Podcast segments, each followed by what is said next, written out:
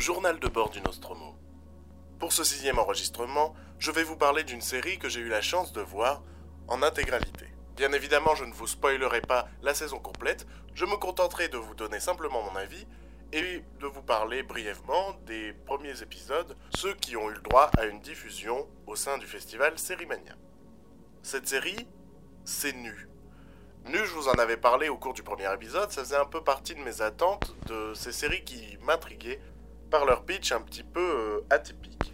Je vais vous rappeler euh, brièvement le, le, synopsis en prenant, bah voilà, le synopsis qui est directement sur euh, le dossier de presse, comme ça je suis sûr de ne rien divulguer. En 2026, un changement radical impose à tout le monde de vivre nu dans une France pacifiée et apaisée. Mais le meurtre d'un homme retrouvé habillé ravive les tensions. L'enquête est confiée à une jeune inspectrice qui collabore avec son ex-partenaire, juste sorti du coma dans lequel il était tombé à l'époque, où tout le monde portait encore des vêtements. On doit reconnaître que le pitch donne quand même très envie. Euh, c'est une série pour OCS, c'est un format de euh, 10 fois 20 minutes, donc c'est quelque chose d'assez rapide à regarder. Euh, ce sera disponible à partir du 7 juin euh, sur OCS Max. Il y a un truc que je trouve un peu dommage, c'est j'aurais bien aimé que ce genre de, de concepts un petit peu originaux soit disponible pour tous. J'entends par là diffusé sur la TNT. Euh, dans le sens où, euh, bah oui, il y a de la nudité, il y a des gens nus tout le long, on voit des ici, on voit des seins, on voit. Voilà. Mais il n'y a rien de sexuel, dans, la trame en tout cas. Et je sais pas, je trouve que ça aurait eu sa place par exemple sur France 4 à 23h par exemple. Je me dis, ça aurait été intéressant de mettre en valeur un produit plus ou moins original euh, au sein peut-être de notre euh, télévision nationale gratuite. Mais c'est un autre débat, puisque là, ce qui nous intéresse, c'est est-ce que la série est bonne? Déjà, je dirais que le concept de base est quand même assez amusant. Euh, c'est très perturbant dans les premiers épisodes de voir tous ces comédiens nus, surtout qu'il y a des visages qui ne nous sont pas inconnus. Euh, je pense notamment à des gens qu'on a pu voir dans Caméra Café, dans Lazy Company, euh, dans Scène de ménage aussi. Donc oui, c'est un petit peu perturbant de voir ces comédiens qu'on a déjà vus ailleurs complètement nus. Mais très vite on s'y fait au final. Je ne dirais pas qu'on qu nous amène à oublier la nudité, puisque la série nous rappelle en permanence avec des gags, ce genre de choses, que les gens sont nus. Mais au final ça nous fait moins, moins d'effet que sur le premier épisode en tout cas.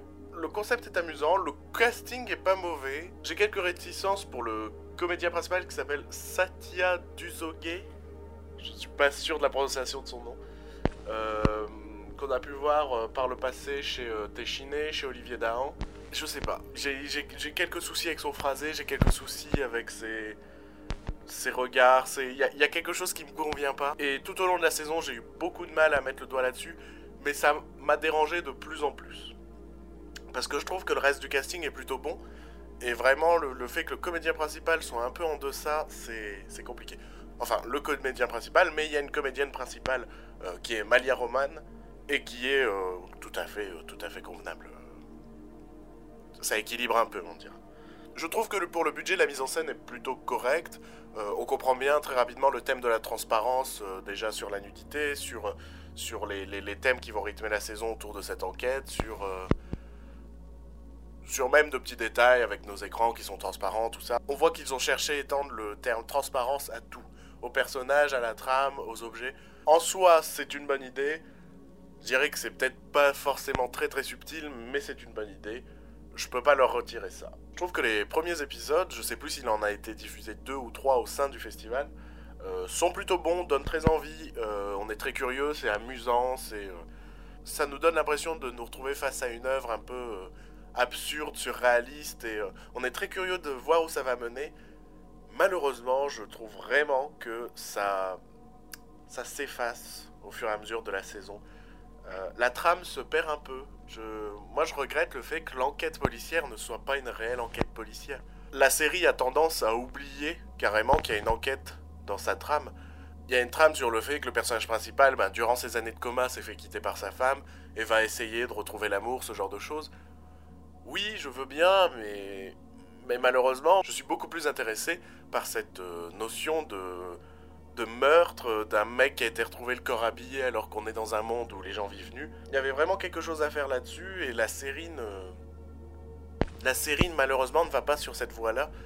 Et je trouve ça un peu malheureux. Enfin, je suis un peu déçu là-dessus, vraiment. C'était une série qui pouvait m'emballer, qui m'a un peu emballé sur les trois premiers épisodes et qui m'a complètement perdu au fur et à mesure. Il y a vraiment des sous-trames qui ralentissent complètement la saison. Et surtout, ce sont des sous-trames qui, en fin de saison, n'ont rien apporté, n'ont rien amené et qui n'ont même pas de conclusion. Il y a vraiment ce côté, d'accord, donc on a eu tous ces épisodes pour rien, quoi. Et je trouve ça vraiment dommage. La saison termine sur un cliffhanger, donc il y a un espoir de saison 2. Je leur souhaite, mais je pense que ce sera sans moi, vraiment. Malheureusement, je dis ça un peu à contre-coeur parce que j'aimais vraiment beaucoup le concept, mais euh, ça mène à rien. Ça ne raconte pas grand-chose et, et c'est vraiment dommage, quoi. Il y avait quelque chose à faire et non, la série passait complètement à côté. Voilà, tant pis. On va parler d'une série que j'ai eu le temps de rattraper et je sais pas si c'était une bonne chose en fait. C'est pas l'épisode de la joie aujourd'hui. Euh, cette série, c'est euh, Sylvain le Magnifique, qui était diffusé en double séance avec Red Creek, que j'avais déjà eu l'occasion de voir. Sylvain le Magnifique, c'est l'histoire d'un magicien qui a réellement des pouvoirs et qui essaye de faire carrière dans un monde où, bah voilà, la magie, ça ne vend plus particulièrement. Euh, rajouter à ça des trames d'amour, de, concurrents avec un autre magicien, ce genre de choses, c'est très bizarre, c'est un format court de 10 minutes. Il y a plein de moments où on dirait que les phrases ont été écrites avec un générateur aléatoire de phrases. Il y a plein de moments un peu surréalistes, un peu absurdes qui pourraient me plaire, mais ça ne fait tellement aucun sens par moment que je décroche complètement. Euh, c'est une série canadienne, je dirais que l'accent canadien aide à un petit peu faire passer la pilule parce que ça rajoute un je ne sais quoi d'exotique, on dira. Euh, je mets bien exotique entre grosses guillemets. Je sais qu'à l'oral, ça passe moyennement. C'est un peu l'épisode des déceptions, ouais. C'est sur cette note un peu triste que je vais vous laisser.